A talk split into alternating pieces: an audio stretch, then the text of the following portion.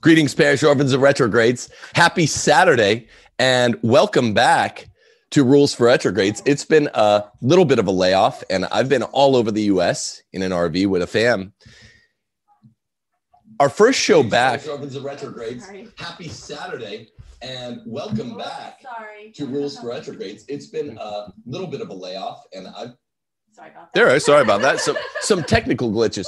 Our, our first show back is what you're about to watch and what you're about to watch is i think something something new something needed something that will fill a niche as we were just talking right now.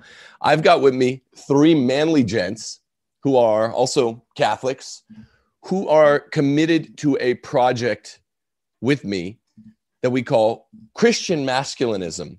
And it is literally according to our estimation and maybe in over the course of a show we can convince you I think maybe your estimation as well, the only way to save Christendom, the only way to save Christendom is via virtuous male leadership in families.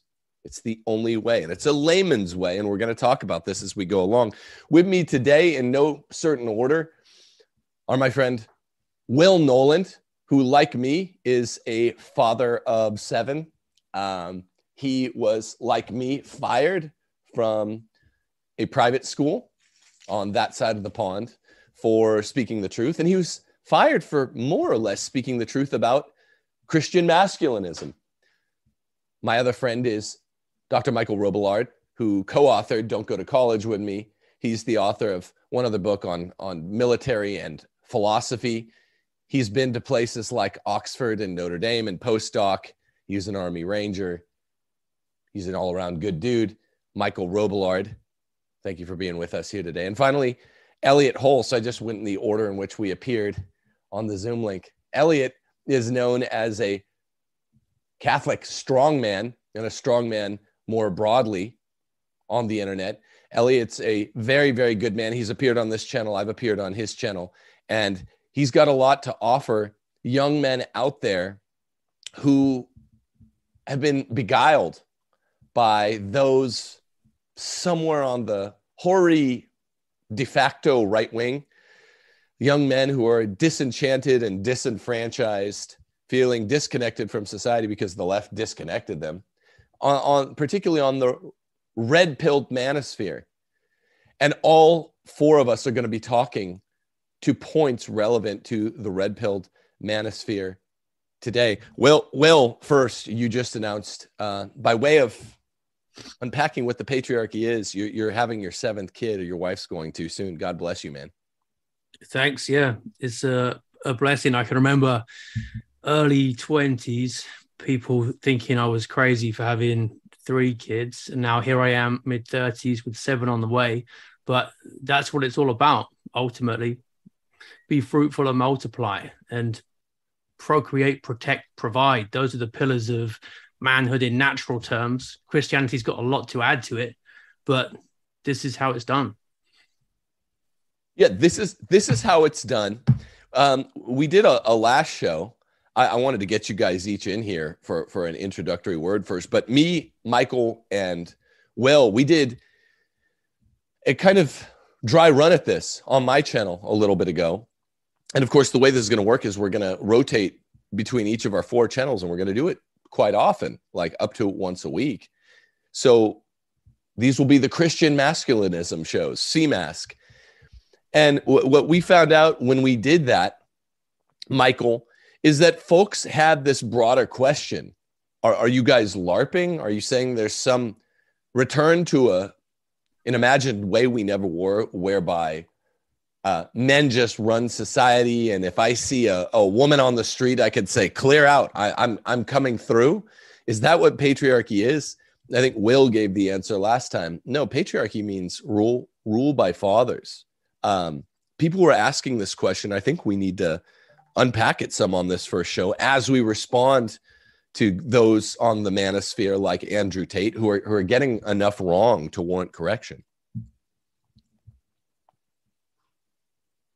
So, uh, uh, my, I don't know if Michael, are you there? Yeah, yeah. Uh, I guess yeah. The the broader question, picking up from last time, is outside the domain of marriage, what ought to be the the etiquettal norms, or or what what semblance of etiquettal norms in, in this sort of fractured fractured civilization that we have does that look like between men and women? Uh, does it you know does it look like Islam? Does it look like a, a com- complete free for all, or is it somewhere in between? What what do those ethical etiquettal norms look like based upon catechesis and just just good common sense? Right, because Elliot, you know this. We were talking about this when you appeared on my show at first. We're always accused of wanting to bring something that looks a little bit gnarly, like Islam, when we're just like, you know, this is how Western civilization was built, right? Uh, on, on the patriarchy. It's, it wasn't Islam that built the West. So why is that always what what guys like us get accused of? Well, I think it's because they're actually practicing their faith, and most of us have forgotten ours. And when it comes to what would be required, of course, maybe we can go in reverse order and we'll end up where we started, which is with the Catholic faith. But at least men are beginning to think about virtue. And maybe they'll start with the most appeasing or easy virtues like courage, right? Protection and providing. But then chastity as a virtue for a man who's not married is exemplary of a type of strength that I think the red pill community is just not aware of. Yes. Yeah, we I mean it's it's the Rocky 1 virtue, right? It's it's, you know, women weaken legs. This doesn't necessarily apply to to married men, but the boxer's virtue of chastity will be accepted, I mm-hmm. guess, by even the red pill community, Elliot, like you point out, when there's a a match or a game that it's done under the the heading of, but it, it's never more broadly accepted writ large. And and since we're talking about Islam, since Andrew Tate has made some interesting remarks about Islam, um, that w- we should talk some uh, uh, about that. Islam's a little bit vague on the question as to overall male celibacy. Is is that a good thing? Female celibacy is it, obviously in all cultures that aren't completely insane valued, but I don't know where um, Islam is on it. A- Elliot, what do you say about what do you say about the, the red pill guys? Because there are a lot of these guys that admire you and have been admirers of you for a long time that probably cross over into Andrew Tate's community. What do you say about what he said about Islam? That look, at least it's respected, man. You can't walk down certain parts of Paris or London and diss Islam, but you can do that to Christianity. And that's why we're a joke with young men. So, something like that. Yeah. And it stings because it rings with a lot of truth. Uh, you can say whatever you want. In fact, I recently heard that open hatred towards Catholicism is the last acceptable form of bigotry. And so you can do it and be praised for it. But to say even the name Muhammad without a PBH after it will get you slapped and maybe beheaded. Uh, I'm not saying that that's where we got to go, but I'm pretty sure there was a time not too long ago where we couldn't, or the world couldn't be so openly aggressive and antithesis to our faith either. Where has that gone? Mm-hmm. Yeah, it's amazing. I, I mean, I, I don't I don't have to be the one directing all the questions here. You guys feel free to jump in, but I will say this: if you if you misspeak the the prophet, you know, if you misspeak his name without saying "blessed be upon him" and and doing all of the right. ritual hand washing, it's funny to watch secular liberals who make fun of every other religion do. They they they they kiss ass there where they need to because they don't want to get beheaded. I'm not saying that's necessarily the way as a distinction of degree, but as a distinction of kind, it's not a bad way to have your religion regarded throughout the world. I'm not sure how how how helpful it is evangelically, but they they seem to be getting a lot of converts in certain parts of the Pacific Southwest. They're getting converts in Europe, and it's attractive to young men. So the first rule, I think, we don't we don't even just have to talk about how this affected Catholicism because we're talking about the broader culture. But for a moment inside Catholicism, just like Elliot pointed out. Uh, me, well, me and you were talking about this. Young men are not going to practice a religion that they don't respect, right? And that's that's a big part of the problem over the last 60, 70 years in Catholicism is the church has been run by women, women. We're talking about the chanceries, the parish schools, uh, all of the the parish life in general. It's it's directed by women, even though there still is this titular clerical patriarchy. The the simultaneous lay patriarchy just fell, and when young men don't follow a religion, then the young women won't do it with any seriousness either, and they'll be surrogating as leaders where they should be followers. And even then they don't do it with a seriousness of purpose. One way of looking at the last 70 years in the roman catholic church is men don't do it women do it. I think a deeper way of looking at it is if we're talking about with any seriousness men don't practice it women don't seriously practice it either the women go through the motions of parish life and school life they work at the chanceries but they're doing it badly too because they can't lead e- even spiritually here. So, uh, what do you say about post feminism life in Christendom? Yeah, I think the comparison with Islam is a powerful one, but we need to stress that it's not that Christianity is somehow feminine by nature and Islam is masculine by nature. Christianity, too, is patriarchy at its core. And it's the failure to practice Christianity properly that has led to this. It's not mm-hmm. that Christianity in its doctrine is feminist in any way. Yeah, that's key. I had on my show a young filmmaker. I think it was the last show before I went to this little layoff break that I've been on for the last week and a half, traveling all over the eastern seaboard, going to Disney World. Um, and yeah, his name is Nick. And Nick is coming back into the faith. He was raised, unlike a lot of us, he was raised in the Latin Mass and in uh, Byzantine Rite as well. He was bi ritual and in the best sense of the term. And he still fell away. And I said, as a trad, someone that goes to TLM, I'm a TLM supremacist. I've always kind of figured, and most of the trads figure, oh, I fell away strictly because I was raised in the Novus Ordo church. And it turns out that that's only right by being a part and parcel of the broader feminist takeover of the church in the world.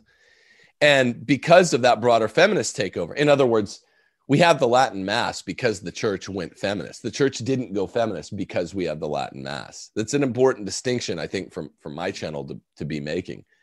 But um, you're absolutely right, Will. When I had Nick on the show, he had a couple basic questions for me. He's like, I grew up thinking Jesus was effeminate and he wasn't trying to be disrespectful. Shia LaBeouf said the exact same thing.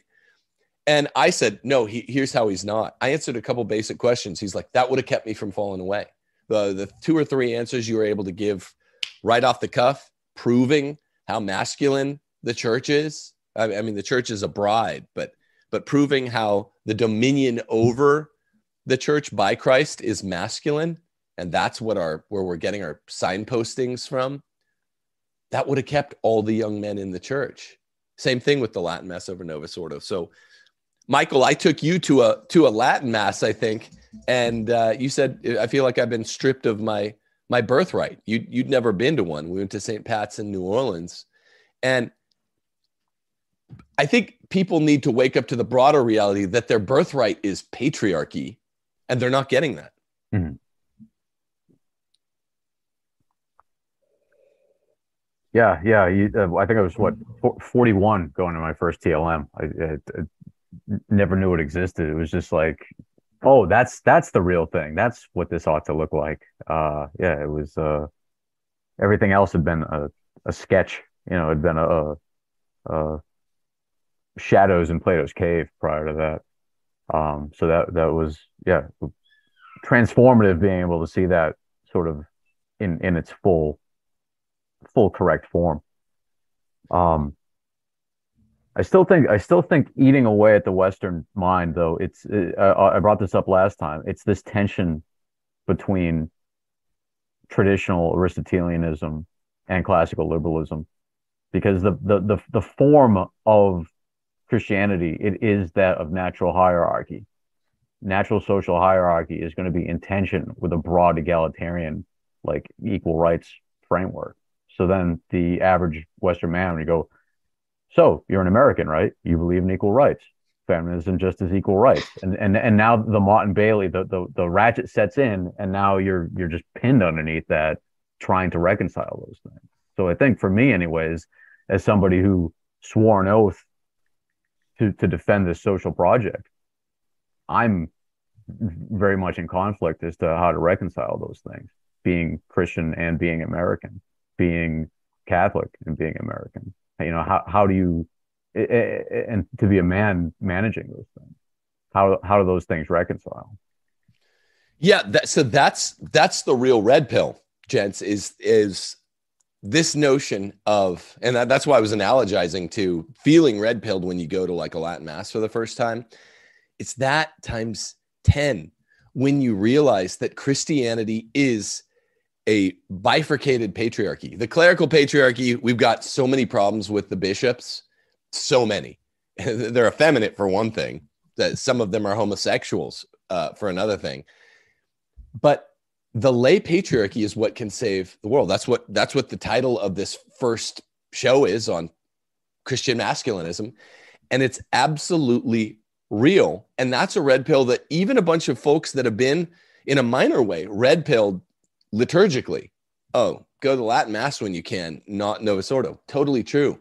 It's 10 times a bigger red pill, even for those trads, to realize that you're not traditional at all unless you eschew egalitarianism like michael's saying i'm looking for this this uh, uh, conversation that michael and i had on on text where we were talking about this is this is what you said i think it's it's really really good it's like a it's like a three part maneuver mm-hmm. uh, first christianity entails natural social hierarchy between the sexes in lots of ways even between classes between the Pope and the bishops and the priests and the laity, right? So Christianity entails natural social hierarchy. Number two, progressivism entails a telos, uh, an end goal by nature, of never ending social egalitarianism, whereby progressives demonize any non egalitarian positions by labeling opponents as witches by means of some sort of bad name, you know, some sort of ism, some sort of phobia, that that left is always making up. You're you're a blank phobe, uh, a bigot, whatever. And thirdly, they twist the knife by saying conservatives, but by having conservatives endlessly stumble all over themselves to explain to the left why, in fact, they're not these witches. It it works really well. Michael, when you wrote that, I thought this is ingenious. This is how feminism got inside everything, including the church most uh, most women don't call themselves feminists anymore. They did in the 1970s, more than half. So people will say it died. No, it preponderated. They literally infected the host organism. Now people are feminists. Trads are feminists. They don't even know. And why? Because they're unwilling to wriggle out of that Motte and Bailey hold, Michael, mm-hmm. where people go, Well, aren't you an egalitarian? Don't you believe in equal rights? I believe in equal dignity between men and women. I don't believe in absolutely equal rights. Isn't that what you're saying? Yeah, I think that necessarily falls out of of Catholic doctrine. It does. Yeah. well, I mean, I'm the one that I could I could prove it. I got a book called "The Case for Patriarchy." I don't, I don't know what Will you and uh you and Elliot think about this, but I mean, this is just uh, we printed off. We're giving this to our patrons. It's called Feminism versus Catholicism: Just the Sources. This is just teachings in the Bible and um, by popes and encyclicals and things like that that prove what Michael said that we don't believe in egalitarianism. Uh, outside of the, the view of God, we have equal worth in God's eyes, men and women. But but here on earth, men are to be in charge, especially within the confine of family. So I, I don't know how many of the people that you guys know, well, how many people that you've ever met know this, even conservatives? Very few. And the idea that a wife should submit to her husband is one that in modern culture is deeply offensive. And to be frank, I'm not sure even most men really want the burden of that kind of leadership and responsibility because trad wife means trad life. And that means you don't expect your wife to work. You don't expect her to have to pay for her house, her car, her clothing. It's all on you. And when you scratch the surface, many men actually are feminist, Tim, just like you say. They just don't realize it. And that's why I think, on the deepest level, feminism is fundamentally a failure of male leadership. And it's something that men craved. That's what free love was all about. You can get mm-hmm. easy sex without the duty, without responsibility of family. And in that sense, it was a honey trap. And you've got all these guys now railing against feminism, complaining about it like it was imposed on them when really they craved it. And it will be very difficult for them to give it up. Amen. Can you can you unpack that for a second, Will? Trad wife equals trad life, and why your average Andrew Tate viewer, who might be 22 or 23, is intimidated away from claiming his birthright, which is to find some sort of trad wife because he doesn't want to live a trad life. Is that what you're saying? Well, let's just use Tate as an example. So the idea here is that somehow monogamy is bad. And they even go beyond just multiple wives and say promiscuity is somehow natural. It's a good thing. So you get the high value male who gets a harem, basically. Except the difference now is that, unlike an Old Testament king, for example, he's not actually married to them. He just has lots of girls that he texts and hooks up with. And maybe he uses contraception too, almost certainly does. If not, maybe abortion's a big part of his life. And this is because he doesn't actually want the responsibility of what an actual Old Testament patriarch with many wives would have had, which is protecting all of them, providing for all of them, the duties as a father. So it's an attempt to get all the easy benefits, all the pleasure without the responsibility. Because, yeah, being a father does come with authority, but that also comes with a heavy burden to bear. And that's why free love came at the cost, really, of men becoming boys. Can, can I add a point to that, Will? Yeah. In the so yeah, these same folks. It, I've been guilty of this in, in my past as well. So you know, I'm I'm definitely uh, not not claiming to be fully innocent of this, but within that community, they'll have that ethic, but then the the very next thing out of their mouth will be like, "Oh, you know, damn the damn the the the nanny state. Uh, what about you know uh, my my freedoms of, of and uh, resistance against being censored and whatnot." Um, and it turns out that their behaviors are actually fe- they're, they're they're withering away at the family, the very bulwark against the tyrannical nanny state. Mm-hmm. So there's a Chesterton quote I just pulled up. It's uh, free love is the direct enemy of freedom. It is the most obvious of all the bribes that can be offered by slavery. Right. So I mean, it's mm. this. Wow. You know, right? I mean, like that really hits it on the head. Where it's just like if performatively you're pushing promiscuity, and then secondly, it's like, oh damn, the state taking away my freedoms. It's like the family is the that's the that's your defense against the damn nanny state, not not the um so you can't have you can't have you can't have it both ways elliot you're in some ways by virtue of um audience at least you're mm-hmm. you're sort of the closest to this what do you think what would what would your audience think if they heard will say will or michael say basically that what andrew tate is preaching is a kind of controlled op version of, of feminism that actually through through the G.K. Chesterton quote that Mike just read, really they're they're a useful piece. They're part of the problem. They ain't part of the solution. Yeah, it's great to hear Andrew Tate say why feminism's bad. That scratches an itch for me too. Mm-hmm. But but what would your people say if if they heard Andrew Tate's really giving into feminism? He's he's preaching a mm-hmm. certain kind of modified feminism. Mm-hmm. Well, we'll find out after I upload this on my channel. But if I had to take a guess, they would all be very much aligned with what you guys are saying because they're a logical bunch. Uh, what you're saying isn't ideological. What you're saying is biological, it's scientific, it's rational. It only makes sense. The only now, of course, we live this life or we believe this, so there's confirmation bias. I married my high school girlfriend, so I'm saying, yes, do this, guys. So maybe coming from me, it doesn't make as much sense. But if you just look at it in terms of, well, now I get to give up my confirmation bias of seeking vaginal validation through chasing pussy, uh, I will now be able to see clearly that what you're saying just makes perfect sense. You can't, it's hard to refute what you're saying. And especially because if you look at the fruits, you know that what we're doing is not working. In fact, this week, uh, I this weekend, I actually took a break to come back here with you guys. The reason why I did wasn't able to make it yesterday is because I'm speaking at the 21 convention. I've been doing so for the past five years, and it's a it's the Red Pill Manosphere event, you know, par excellence. And I was asked to give a speech to women. You know, so there's a part of the event that's where men come and speak to women. My entire talk was on Mary.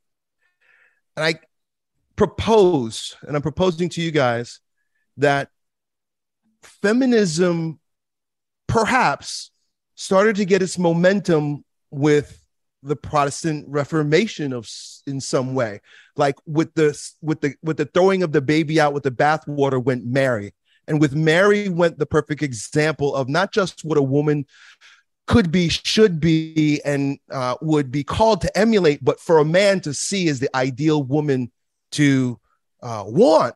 Think of all the art, think of all the architecture, think of all the music and poetry and devotion to Mary that made Western culture beautiful to a virgin, these men gave their allegiance. With the effacing of Mary, with the defacement of Mary, with the getting her out of the way, we allowed both men and women to say, well, maybe there's a different kind of archetype for men to seek in women and women to live up to. I know in many of these apparitions, and you know, I'm, I'm not the greatest uh, Catholic scholar here, but it seems as if Mary keeps saying, You got to come back to me. Christ is there, of course. She doesn't replace Christ. There's she brings us Christ, but she keeps calling us back to her, to her, and she gets the most vitriol. It seems almost as there's more of an anti-Mary than there is an anti-Christ in our world today. It's because it's mostly coming from the Christians, You know, the other Christians. They don't like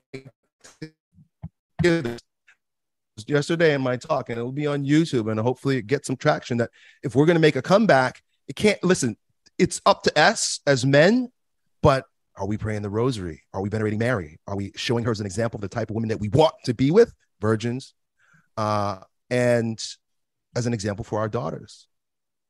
It's beautiful, yeah, and, and there's there's a lot to back up what you're saying. Um, inside and outside of the Marian model, Elliot, just that, that you used, that feminism started with the Protestants. I show it in um, Case for Patriarchy. The hmm. first wave feminists of the 1800s also knew that they had to respond to scripture. And so they tended to be left leaning scriptural Protestants, were all, all, most of them, I'd say 80% of the first wave feminists. So there's there's lots to that. like you say, the image of Mary haunts Western civilization. This is the ideal woman. The ideal man is is Jesus, her son, and there's this traditional Old Testament model of the king and his mother as mm-hmm. queen that I didn't even know about until recently. Jesus, ideal man, Mary, ideal woman. Well, in the post Reformation West, Mary's been taken down. So who is that primary woman? And a lot of, fo- and then Jesus has been feminized so there is no ideal man. He's utterly masculine. Mary's utterly feminine. A lot of folks got mad at me about a year ago because on Twitter I said Mary never evangelized. She wouldn't. That's a male thing. Preaching the gospel is a male thing. Going out into the world into dangerous places is a male thing. Uh, contra Marvel, Marvel movies with all these uh, heroines. So you're absolutely right. You're 100% right. By outstripping Mary is the ideal woman Jesus is the ideal man. Women have become less effeminate and men have become less masculine. It's that simple. Christianity is the key to being absolutely a masculine male without going too far, without lopping people's heads off. Elliot, what you just said reminded me of this great quote from William Lecky. He's an atheist, and he wrote The History of European Morals. And he says that the transition from paganism to Christianity vastly improved the status of women for a few reasons. He says, one, absolute prohibition of sexual indulgence outside marriage. In a way, Christianity was the real sexual revolution because it controlled male mm. sexual behavior as well as female. Second point, he says, security of wives by the prohibition of divorce. Third point, legal rights of guardianship of children, hitherto reserved only for men. Fourth, inheritance of widows. And we could also extend his list to include things like separate prison cells for men and women. Christians were the first to do that. No separate baptism for men and women. Christians didn't expose baby girls at birth like they did in some of the ancient Greek cultures, for example. And Christians honored women who defied emperors, centurions, soldiers to witness to the faith. So, on the one hand, we've got this strange opposition to Christianity as being somehow anti feminist because it's patriarchy. And yet, when you look at what it actually does, it has more respect for women. It honors women more than secular liberalism does. And that's why I think, Michael, you were asking about what codes of etiquette are supposed to govern behavior now.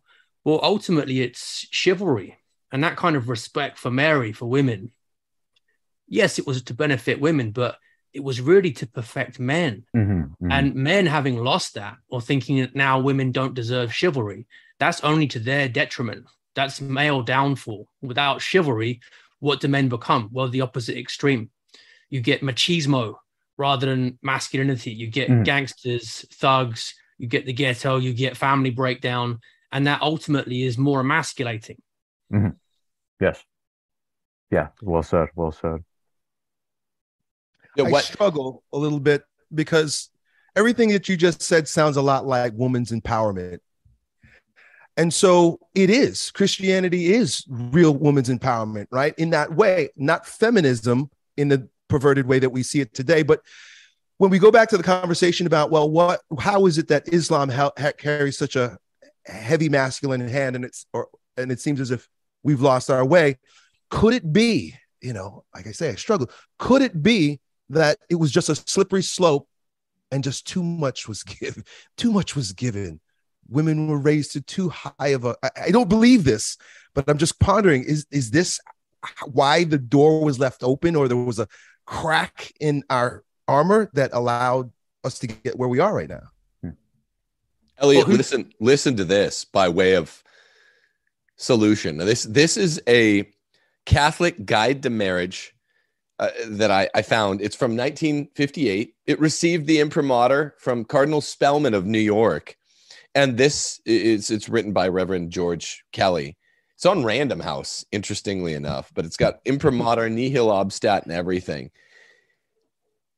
It, it, and it goes through every aspect of married life, and it's basically just like the case for patriarchy or Steph's, my wife's book, uh, "Ask Your Husband." But it's it's from a priest. It's got the imprimatur, unlike either of our two books. Listen to this passage: the wife should uh, work outside the house only in cases of great necessity. Experience teaches that the path of the working wife is strewn with difficulties, both for herself and her family. All too often, the wife who takes a job with a temporary objective, like to buy new furniture, for example, soon discovers that living standards have risen to meet the new in, uh, the new income, and that the family needs her wages to live on the scale to which it has quickly become accustomed. Once their wives help support the home. Some husbands tend to become lazy and to neglect their own duties as providers. Again, this is like didn't shake any trees when it came out. In other cases, if the wife's income approximates or exceeds that of her husband's, his pride may be deeply wounded and friction may easily develop over the question of who is head of the household. Of mm. course, this is basic. Who's providing the basic material needs, who's furnishing them, will be regarded rightly or wrongly as head of the household. Work outside the home may also. What's that? On that point today, yeah. based on current research, that is the thing most strongly correlated with divorce. It's the wife out earning the husband. And that's also very highly correlated with male impotence as well. Yes. Yes. Absolutely. Absolutely. And the, the reason I, I read this now as a response to you, Elliot, is because when you go through the basics of Christian teaching prior to, it's not even like 1960, it's like 1968, 69, 70 is when 2nd mm-hmm. wave feminism really came in. So this book was uh, ahead of it by 10 or 12 years, which was all very recent second wave feminism. It's all crystal clear that Christianity does not yield too too much to women. It, it doesn't yield too too much. I mean, like I, I understand what you're saying is the germ there, but it's so clear in Scripture. It's like mm-hmm. ten different passages in New Testament. It's all over the Old Testament. It's all of the first patristics. It's all of the scholastics. Women sinned first. We, we because of a woman, Eve, we have to die. Why? Because Eve was tricked by a beast you know, a man wouldn't have been tricked, but he was mm-hmm. standing down. It's a sin of omission on Adam's part. He shouldn't have been letting his wife have all of this um, social intercourse with the world, right? right. The, the wife answers the door and it's a serpent. We all have to die now. Thanks a lot, Adam. Thanks a lot, Eve. Man is clearly the head of the household and he, he needs to to work as his most basic function he's got more important vocational duties once he gets home from work at the end of the day but he does need to work because that's most the most visible sign of being the householder and he's functionally equipped for it besides and the woman is dependent this book goes on to say that uh, the worst aspect of women working is that they become economically independent and this is a a non-natural thing. It's natural for the woman to depend on her husband. And when you read First Corinthians, Colossians, Timothy, Titus, uh, where are all of them? Of course, Ephesians, Ephesians 5. It's crystal clear that Christianity is not giving too much away to the woman by saying, by establishing this very basic hierarchy. Man is the head. The woman has to submit to him in all things. Elliot, the, the New Testament says this several places. And I, mm-hmm. your question was a good question. I think a lot of people out there have it. It's not that Christianity even flirted with in scripture or tradition, it's never even flirted with anything approaching feminism. It's just that we ignore the teachings. I mean, man, woman has to do everything a man teaches. Some popes added the gloss, except grave sin you know but the bible just says a wife has to submit to her husband in all things that's a direct quote from two or three different passages pope yeah. said okay if he's if he's telling you to go kill someone or to miss mass on sunday you don't that's the only place you don't have to listen because it's mortal sin but there's not much i'll say there's not anything left to the imagination by christianity that the wife of the home is at highest the first mate. The husband is the captain and the, the captain is a kind of sovereign. Even in like international law the, the captain of a ship out at sea is a kind of uh, practic, practical sovereign. And I, I elliot what do you think of this? I recently did a twitter poll.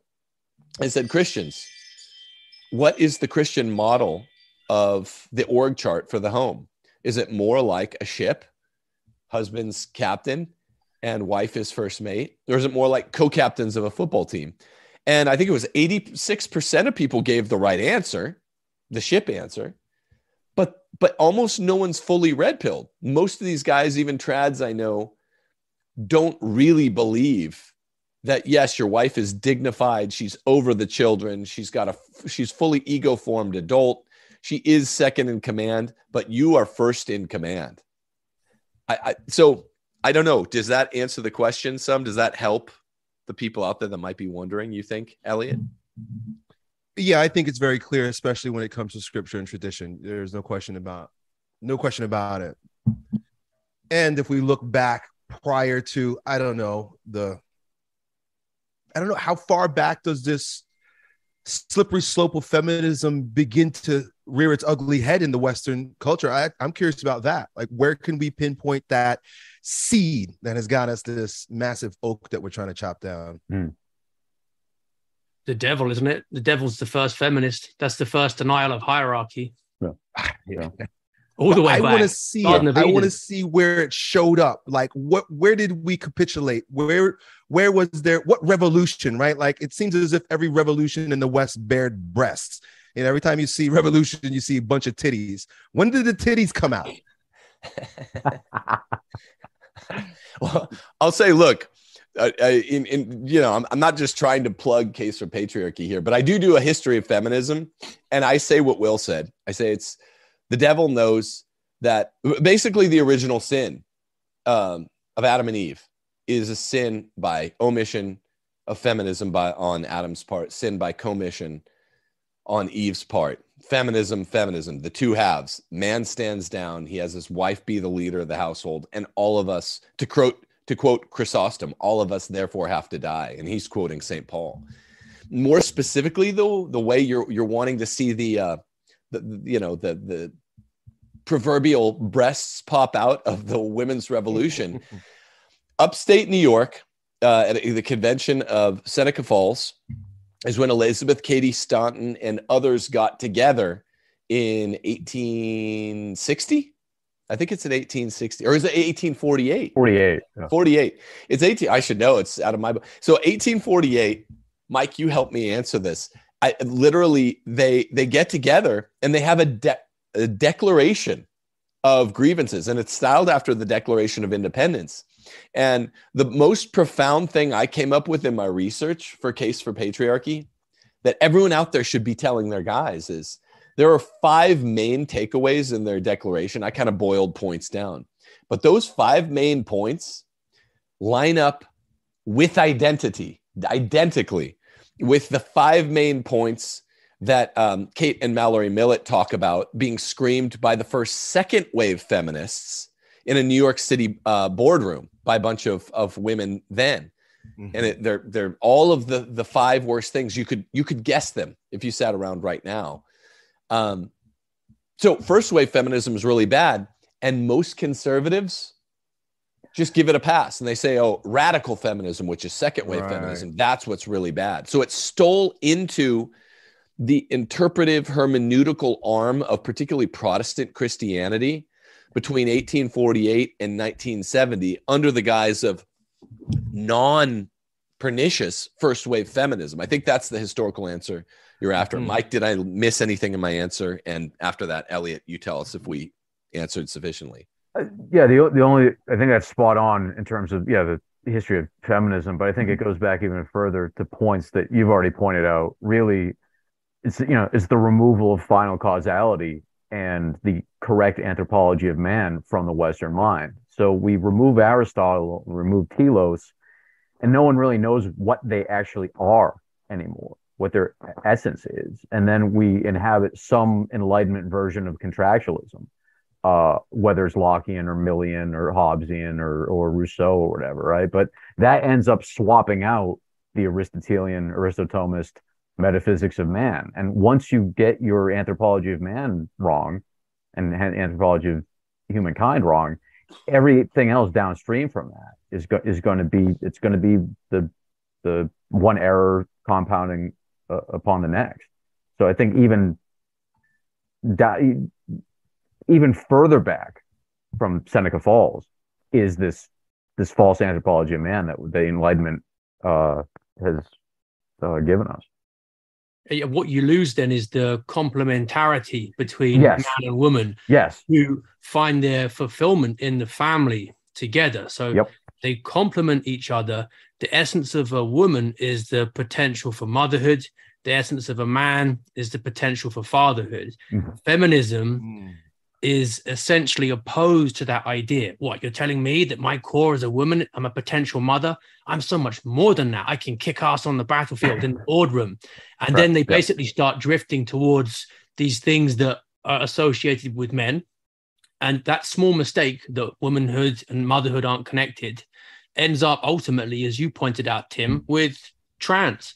Feminism opens the door to trans. Yeah. And then you see that it's patriarchy for real or this new false patriarchy where the trans women, the men, say, shush now, ladies.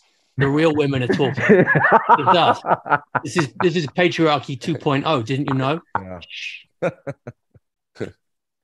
yeah, and there there are two iterations of patriarchies without gender dysphorics leading it. There's there's the true Christianity, and as Michael points out, there's the kind of first false patriarchy that's at least still masculine-ish mm-hmm. in in a way that the likes of Andrew Tate salutes and that's that's islam. And then the third one is this uh, drag show patriarchy where the, you know shh, ladies sit down. The the the ladies of of uh, splendor have arrived. And uh, I, I, think so there's there's three competing patriarchies and only one corresponds with with uh, telos that is to say with the way that men and women were wired. Will you point out complementarity which which is the the greatest expression of the telos between man and woman. Would you probably not be surprised to learn that the first wave feminists the one that still a bunch of right wingers call non non evil first wave feminists they were they they said time and time and time again what we have to get around is this christian concept of complementarity we have to because here's what complementarity means the husband leads, the wife follows. The husband is active, the wife is passive. The husband is expressive, the wife is receptive. All that means complementarity. So there's some feminists that came out with a book. I'm not even going to name her name.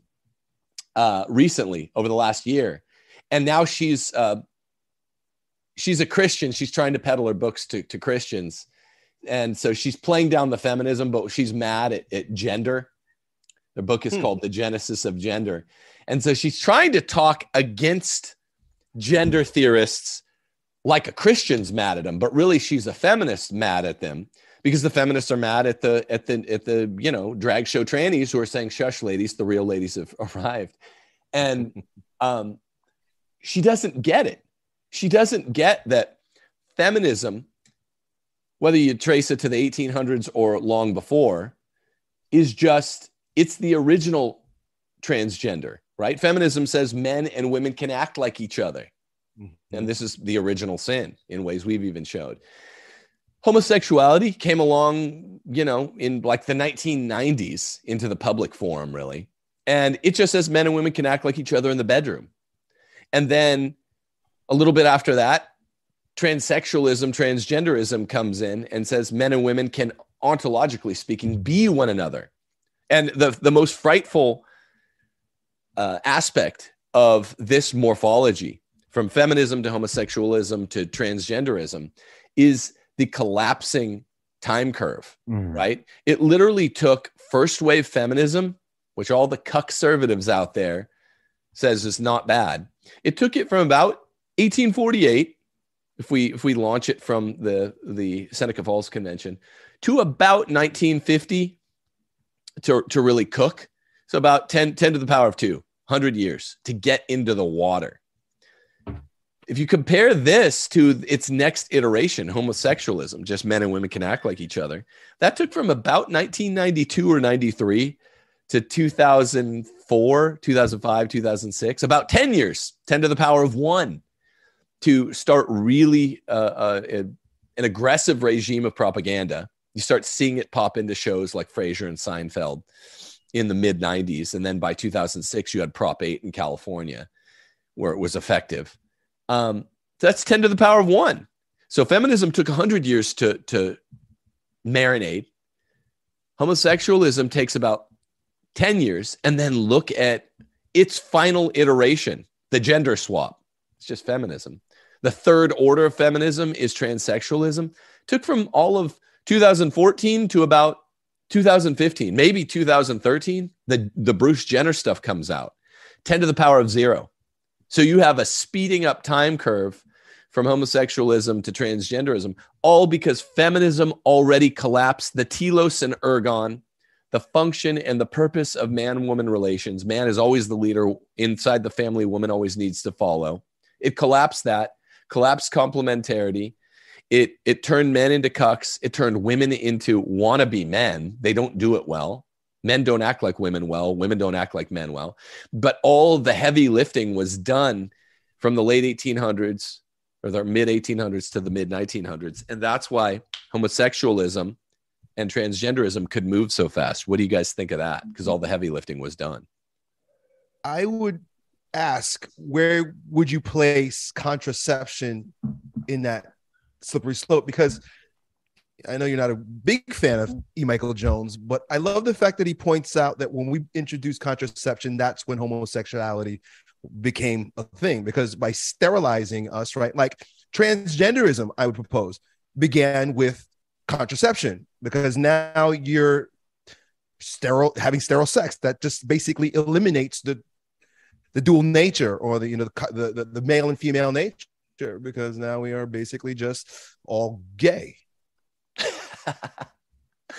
I oh, okay, so you're asking me. I think I think E. Michael Jones is way, way, way spot on, particularly when it comes to gender relations, the the the quelled libidinal drives of the. I mean, I, I yeah, I, I, think I haven't read any of his extensive works, but I, I got to give credit he said a lot of the things that I later say without having read any of his stuff. Um, so I respect what he's saying about the libido, you know, and let me also say this. This is what Michael was pointing out, particularly with regard to the sexual functions of male and female. Elliot, this is what you should tell these red pill guys.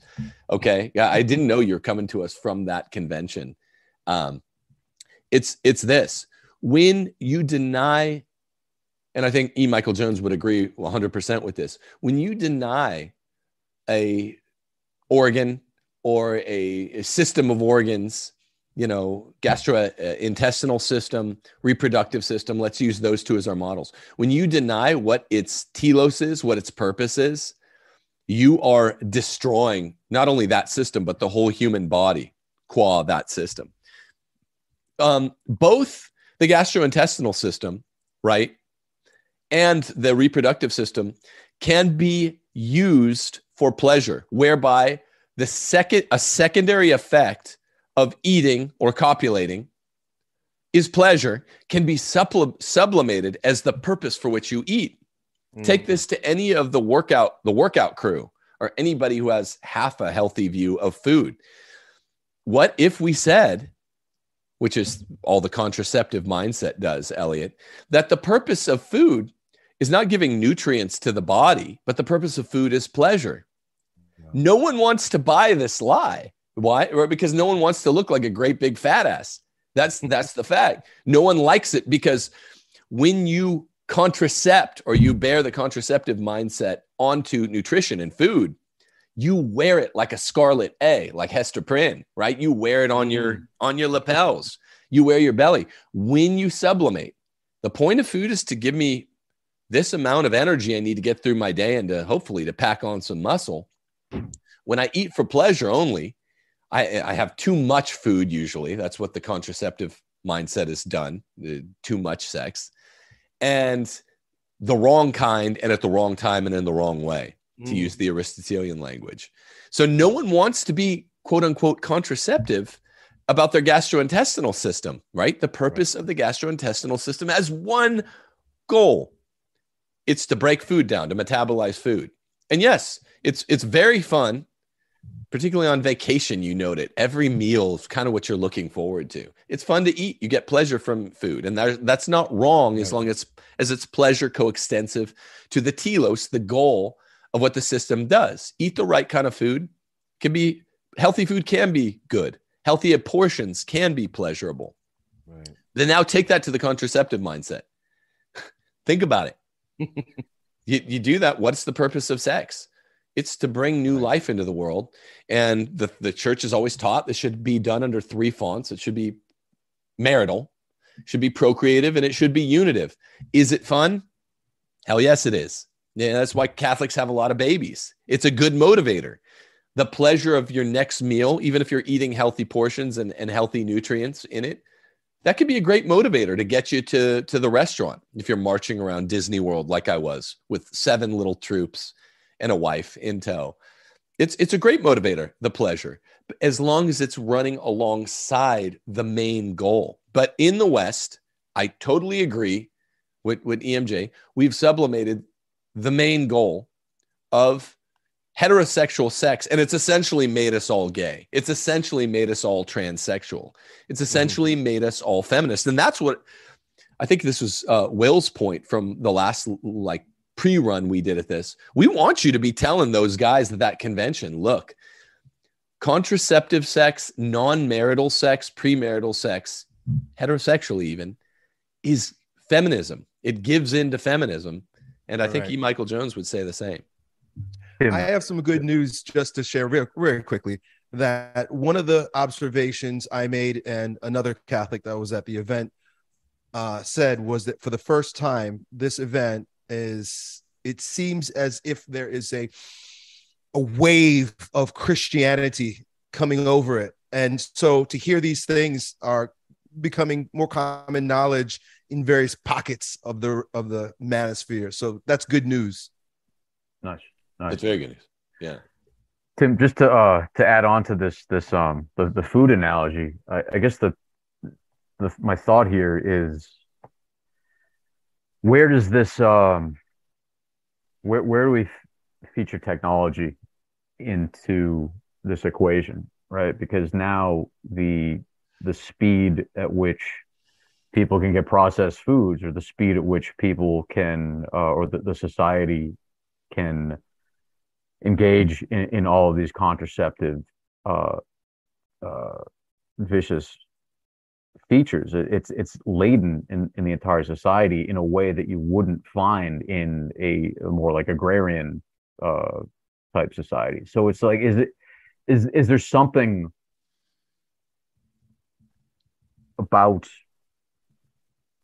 is there a type of neo-Luddism or neo-agrarianism that could help or or at least is implied to combat the, the, the sort of the unrelenting technology that's that's pushing the promiscuity and the contraception and and the ethic of of culture death um uh fornication you know like I don't know if I'm forming this correctly, but I mean, no, you see this sort... spot on. Yeah. The, on your point of technology, Michael, let's think about porn a bit, because for increasing numbers of young men, porn provides sexual release. It's easy. It doesn't really require you to meet the standard that a real woman would. So it's that obvious form of instant gratification. Mm-hmm. And we've got virtual reality, we've got sex dolls as well. And there's a really chilling quote from C.S. Lewis's science fiction trilogy. It's from That Hideous Strength. And he describes a people who live on the dark side of the moon, an accursed people full of pride and lust. Sound familiar? Mm-hmm. The womb is barren and the marriages cold. There, when a man takes a maiden in marriage, they do not lie together, but each lies with a cunningly fashioned image of the other, made to move and to be warmed by devilish arts. For real flesh will not please them. They are so dainty, delicate in their dreams of lust. Their real children they fabricate by vile arts in a secret place. And I would argue that actually what we see now is in some ways worse than that, because at least this people on the dark side of the moon are getting married at all mm-hmm. and at least fabricating kids. Now, what we've got is opposition to marriage. And tragically, the reason the fertility rate is below replacement is entirely due to abortion. If abortion stopped, the West, Europe in particular, UK would be above the replacement fertility rate. Mm-hmm. So, Tim's point about sex being for pleasure and children being seen as a burden and interference with the individual's autonomy and being free, whatever that means. That's what it's all about. And technology has enabled it. Yes. Mm. Yeah.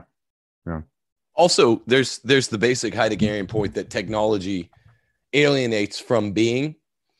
And it, it sounds really abstruse, but it reduces to essentially this. I, I remember I don't know exactly how this bears on romance and complementarity in the way that men and women relate to each other, but if technology alienates human beings from existence writ large, then it's sure to alienate us from real existence, one and the other.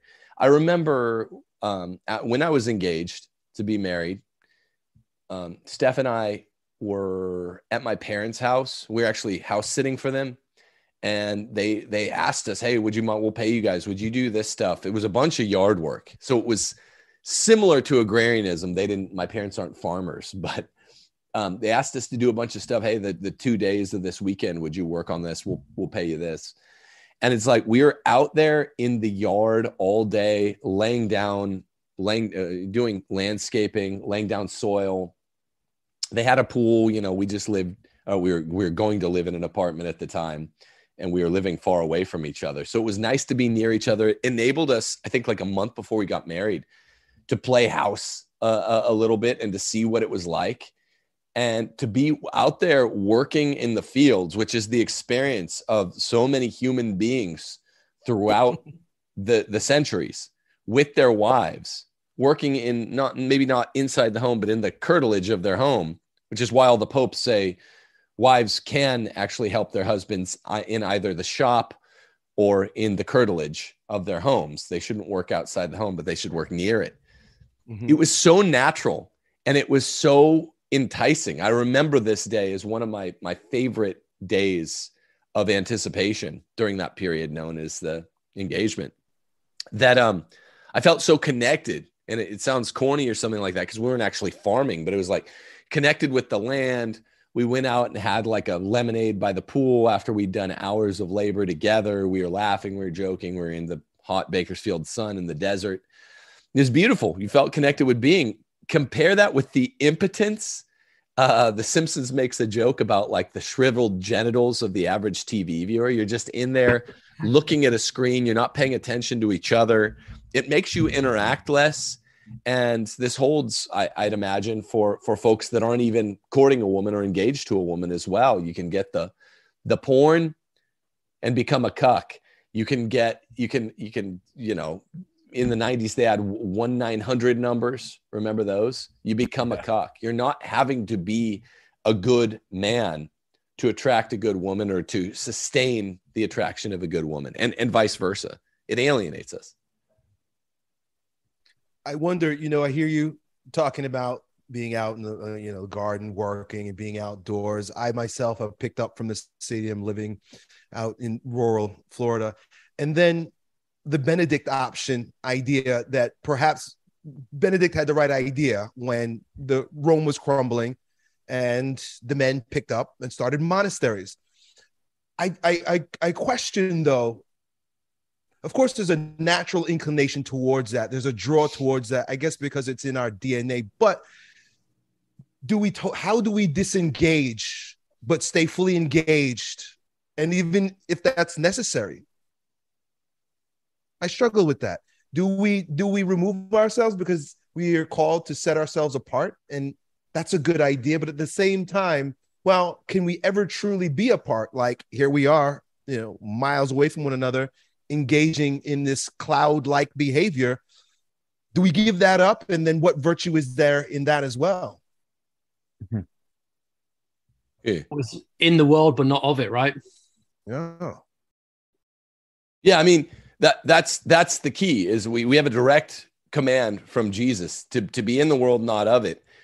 For for me Elliot for you for for for Will it's like hey I mean this is a great this is a great way to maybe give some some young guys out there a fighting shot that we didn't really have. I mean all of us are similar ages.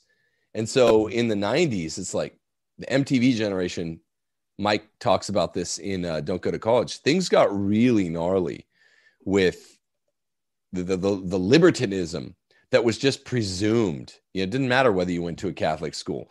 There was no yeah. one out there saying anything red pilled. And I think this is why Andrew Tate and the like have such a devoted following.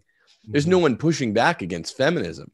I remember being in seventh grade, being the best basketball player on the boys team, and and my my English teacher said like, "Oh, everyone talks about uh, you, Tim Gordon. I'll, I'll bet you this this young young girl, the best on the girls team can can beat you. And I was so offended. I was so offended because she played PE with us and she couldn't even hang with like the worst boys, of course. and and I but I didn't know I could say that. There was no one sticking up for our part in the 90s. And so the podcast culture, which is the bright side of technology, yeah, podcast culture is practically salvific um, when it comes to the uh, not to go full E. Michael Jones on this, but there's there is a monopoly on the mainstream airwaves. There's a monopoly on the mainstream radio waves, um, controlling what what goes in and out like a tight input output machine. And the internet and podcasts have broken that. Most people get their news from podcasts now. And that, yeah, that's the absolute silver lining in the technology cloud, no pun intended, mm-hmm. which even though it can alienate us from being, what we're trying to do with this CMASK podcast, Christian masculinism, is to put our elbows out to get some space you're actually doing it in in actual physical space elliot. It's funny timing that you're there the, the first one of these that we do. But we're trying to mm-hmm. put our elbows out and earn some space for christianity back in the middle of the pushback against feminism. Feminism is what the modern left what marxism neo-marxism any future strains of anti-christianity is always based in feminism it's the original sin. Hopefully, we've con- uh, shown that it is constituted by original sin. Mm-hmm. And um, and to say, hey, there is something. Can we close just by talking about? We're we're edging out the the the red pilled guys, conceptually anyway, uh, by saying, look, you fall short here. Promiscuity is feminism. You give into the feminists. Mm-hmm. You give into the feminists because you have no power unless you have a family of your own. You have no headship unless you're the head of a family uh, on your own. But also on the other side, those that we're edging out are all of the Christians. I'm talking Catholics, Protestants. I don't really know Orthodox. They're less in the public space. But as far as anyone can discern, the Christians are the, the ones that just stood down to all the feminists and said, you know, whether they're traditional or, or more liberal Christians, they all pretty much stood down to the wave of feminism and they seem to have just said look this is an inevitability. We have to we have to give the rights up to the women. We have to stop reading ephesians 5 21 to 24 at church even when it's the reading once every two years. We we have to bracket it. Did you know that it's bracketed in the missal? You know they say you don't even have to read this even though it's it's on the liturgical calendar to be read Christians did this. Nerdy, blue pilled Ned Flanders Christians, the same ones that say no Christian should ever have been in a fight, the same ones that refuse to emphasize that Christian men should be strong physically and own guns and be capable of protecting their family and should be capable of protecting Holy Mother Church. Even Pope Francis says you should poke someone in the nose if they make fun of your mother, the church. I like that. It's like the one thing he said that I like. So the mainstream Christianity, I even include a lot of traditional Christians in this, have just stood down to feminism. So we're edging them out on the right side, edging out the the red pill, uh, uh, you know, red pill Hom- man homosexuals. yeah, yeah, yeah, for sure. The what do you guys say about homosexuals? That's who they are. mm-hmm. It is Elliot uh, nailed Michael Jones nailed it. it the the disco. yeah, They're in the yeah, disco. yeah, the, yeah, America's a gay disco. Yeah, Tim, that's just uh it just reminded me just growing up in the nineties or the eighties and nineties that just this ethic amongst the the Christian, the older Christian men in the community I was in. There was always this ethic of, hey, you you respect women. And it's just like respect took the ter- took the form right.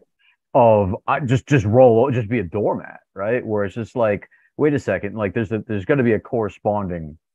There's no there was respect, but no regard for your own authority. Like that was, and that was the Ned Flanders Catholicism that you, you and your brother explained. But isn't that uh, unbiblical, right? Like it doesn't. It's it's actually an inversion. Yeah. There's we've been taught to respect women, respect women, respect women. But in the Bible, it says respect your husband, respect, mm-hmm. respect yeah. the man, respect the yeah. head of your household. It says love your women. So it's like this mantra has been beat into our heads. Here's, you know, I'm always thinking solutions, right? That's what guys do. And I'm like, well, okay, we got to figure out the problem. And the problem is that we've allowed the enemy to educate us.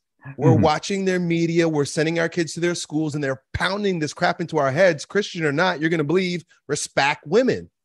And that's a big part of how we've gotten here. Yeah, Elliot, are you the one that pointed that out to me? I think you are. That that what scriptural is husbands this is later in Ephesians. It's not the point I'm always harping about. Husbands love your wives wives respect your husbands i think you're the first guy that pointed that out to me it's something yeah. i'd overlooked with all my new testament uh, uh, uh, figurings that's really really important respect women it's like well it, it doesn't mean that we're one should bear a respectful posture toward mm-hmm. his wife but the respect actually usually involves headship and so there's right. a there's mm-hmm. a tacit there's a hook in there that we're being taught to respect women as if they're the head of the household. So you, I, I think I, I, have you to thank for that because you're, I think, the first person that pointed that out to me after I'd written Case for Patriarchy. Mm-hmm. But I mean, I think what we should say is, okay, if we edge out the nerdy Christian Ned Flanders guys, who, who is that? It's like everyone. It's like everyone. And this is a, a point I just want to hit it's, it's, it's a personal thing to harp on. In the trad Christian world, in the mainstream Christian world, I can only imagine in the left Christian world, it's all the same story. It's all the same story. Is that feminism took over the church and the world, and it is the main force to contend with. I mean, like literally, what the left does so well is it makes you defend one of their talking points from two or three generations ago by pitting it false opposition against their newest talking point from this generation. Look at the, the best example of this. Um, you get even, I, I think there are even Daily Wire guys, maybe not. I'm sorry if I'm wrong, but lots of conservatives defending women's sports against the transgenders in women's sports. And, and me, I say, why would you do that? You just rolled over and died and they started defending women's sports. It's in Agenda 2030, by the way. They're pushing it really hard. Women's sports is feminism, the original transgender. They just tricked you into defending women's sports against the, the, the trannies. And the main thing you should do is say, I don't like any of these groups, but feminism is the most noxious. And I guess this means that if trannies are showing women how bad they are at sports, that's the silver lining in the transsexual playbook. And I'll take it. I'm not going to defend that. But you get a bunch of conservatives that fall for this principle every time. The left is genius. They appear to be playing 4D chess getting us to defend their own position from 1970. Why should we not defend our position, the conservative, the Christian position from 1970, which is we don't want women in military combat, in sports, in positions of leadership in general? Men want to hear that, don't they? Yeah, and that's Michael's equal rights point to come back to the beginning. Equal rights means equal fights, and people don't want that. They know intuitively that it's wrong. It's worse for a man to hit a woman than to hit a weaker man. People have a instinctive revulsion to mm. male on female violence, and that's the ultimate endpoint of the equal rights, isn't it? Equal fights, female conscription. That's where we're going. It's yeah. uh, they expose how bad their ideas are with regard to how um you know how much they have to prop up their unpopular or their or their seemingly uh, virtuous but unpopular ideas. Like take for example women's sports once again. Why is it that they have to continuously bail out the WNBA all right? Mm. is are we not equal? Should they not earn their own money and pay their own way? It's not about equality it's about superiority it's about inversion that's right that's yeah. right yeah. 20, 27 years out of 27 they've been in the in the red and you get like one NBA player that's crazy enough to bespeak the truth. It's Draymond Green. That's like, Why should we bail them out? Wait, uh, even more than that, Elliot, why should there be a WNBA, right? If you believe in equality, if you're deluded enough to believe in male female equality, why can't women just play in the NBA? Right. Well, transgenderism is going to fix this. I, I can't wait yeah. for LeBron to become a woman and then just just own the W. Then I would watch, right? You know, so this will this will solve itself, right? Sports yeah. will just become the A team and B team that of, of men. That that's just the, the logic of transgenderism is going to solve this this issue, Tim. If you if you run it long enough, it would. Except the left seems to play such 4D chess that they're they're correcting that as we speak. Yeah, like, they don't just want men fighting women in uh, the UFC. I mean, they they put them on all the the higher undercards. These perverse matches, women versus women. Have you guys seen? I mean, like they keep them hermetically separated while joined. It's like separate. The left separate but equal is the women's sports thing. It's like just make this chick fight this dude.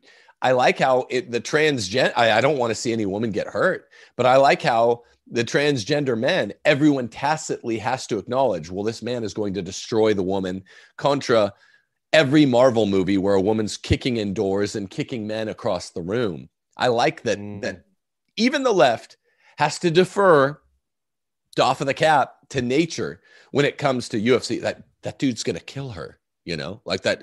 Keep them, keep them separate. But I, what I don't like to see, I think I tweeted this at Cernovich once.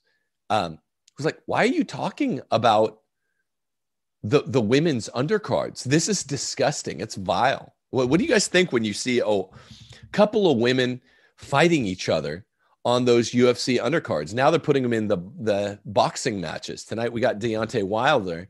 And um, I wonder if there's going to be a, a female undercard boxing match. I'm sick of it.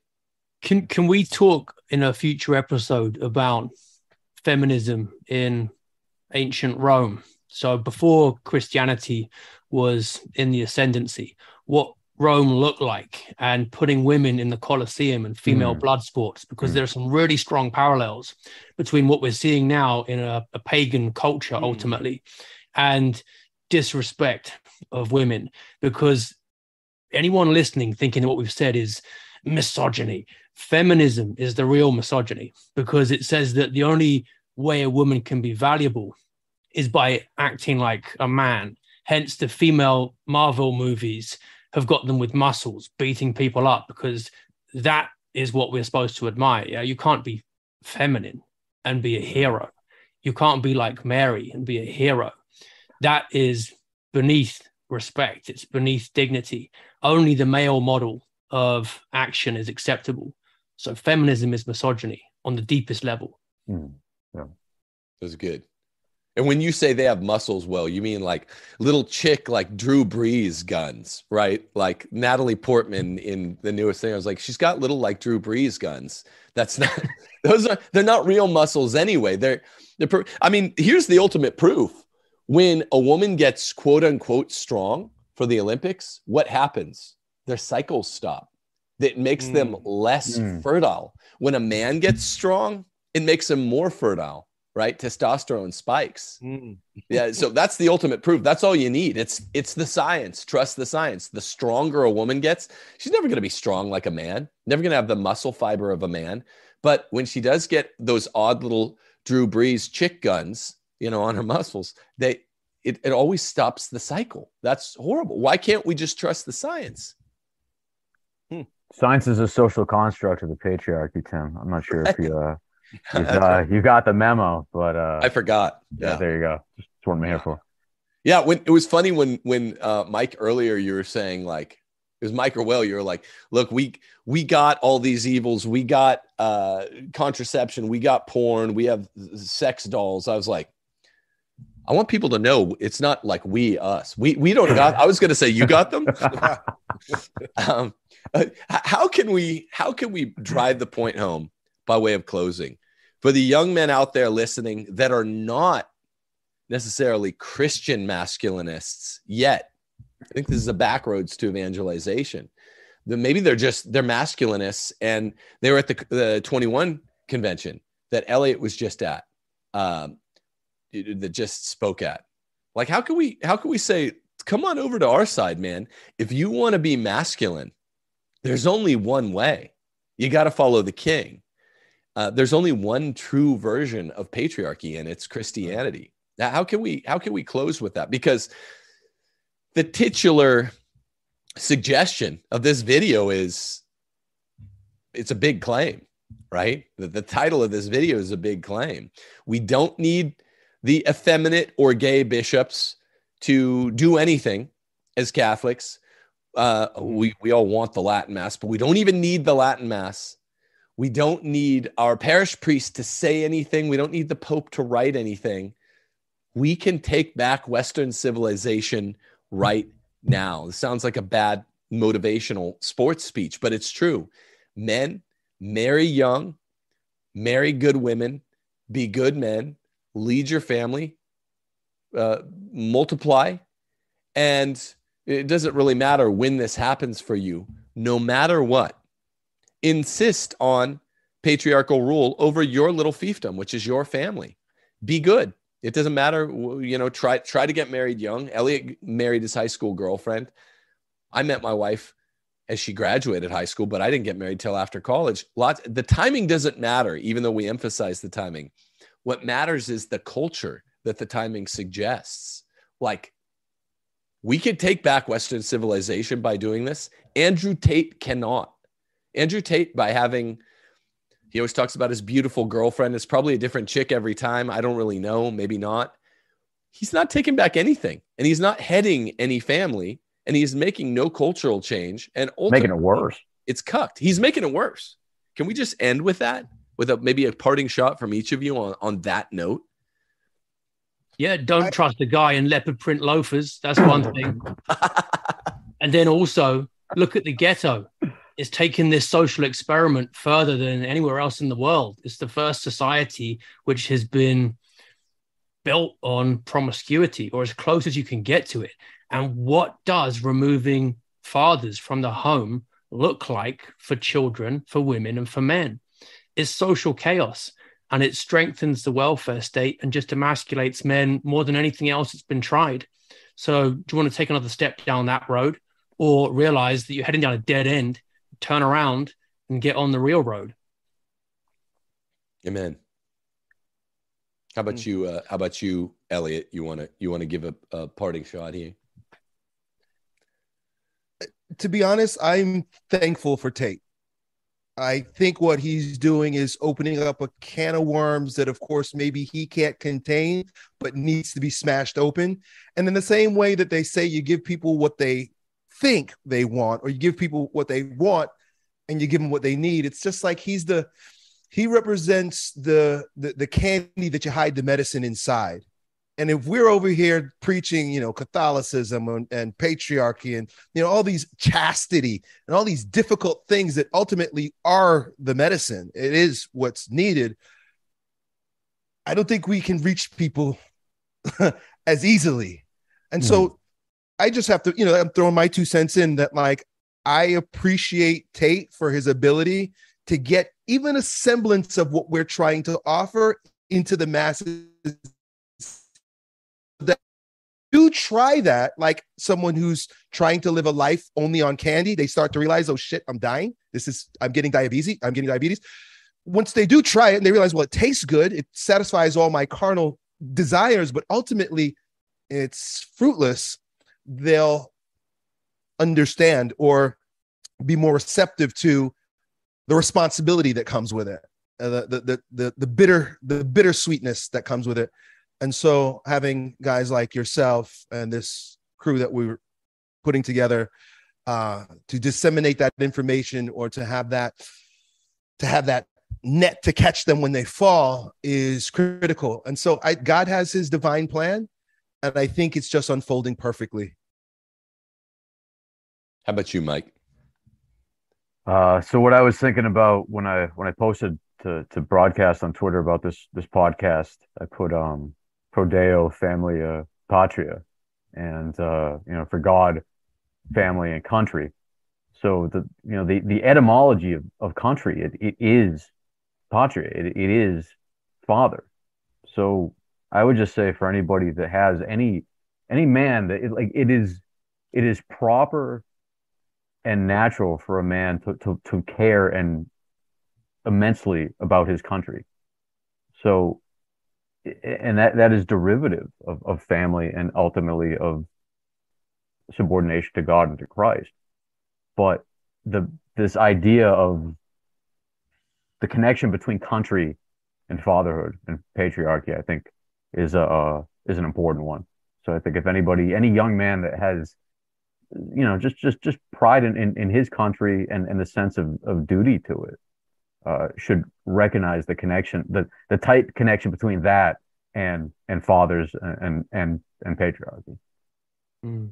beautiful yeah for my for my own partying shot I, i'm having an in and out black square i don't know if that's a, that's a warning or, or my cannon is just uh, trying trying to make me salute Black Lives Matter or something like that. That's what it is. I'll, I'll finish just by saying I, I'm really energized by what Elliot said uh, in his parting shot. So I'm just going to piggyback on that, as gay as that is.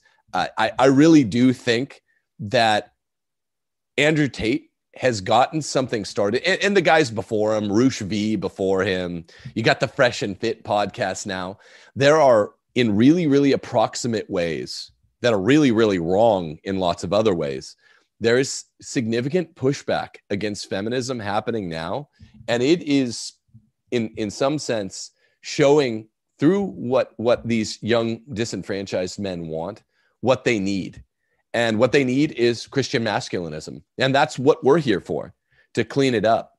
So, to clean up all of the the edges that are wrong. God writes straight in crooked lines or whatever. And yeah, I think he's even writing straight by putting Andrew Tate in the news so much. So we will be here, parish orphans and retrogrades, uh, on one of our four channels, basically once a week, if we can work this out. Christian masculine specific themed podcasts. Thanks for watching today. Definitely tune in because Rules for Retrogrades is back. I'll be doing three shows a week. I'll I'll be starting a new uh, uh, a new benefit for patrons leading up to Halloween, which will be a, a watching club, Stranger Things. So stay posted for that next week. Elliot, Will, and Michael, thank you guys for being here today. God bless you all.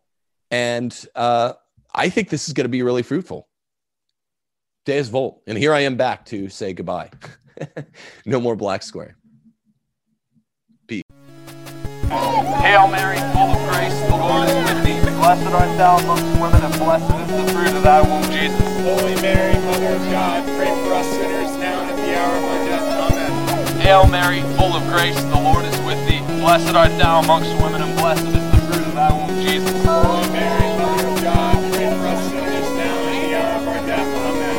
Hail Mary, full of grace, the Lord is with thee. Blessed art thou amongst women, and blessed is the fruit of thy womb, Jesus. Holy Mary, Mother of God, pray for us sinners now and at the hour of our death. Amen. Hail Mary, full of grace, the Lord is with thee. Blessed art thou amongst women, and blessed is the fruit of thy womb, Jesus. Holy Mary, Mother of God, pray for us sinners, now and at the hour of our death. Amen. Hail Mary, full of grace, the Lord is with thee. Blessed art thou amongst women, and blessed is the fruit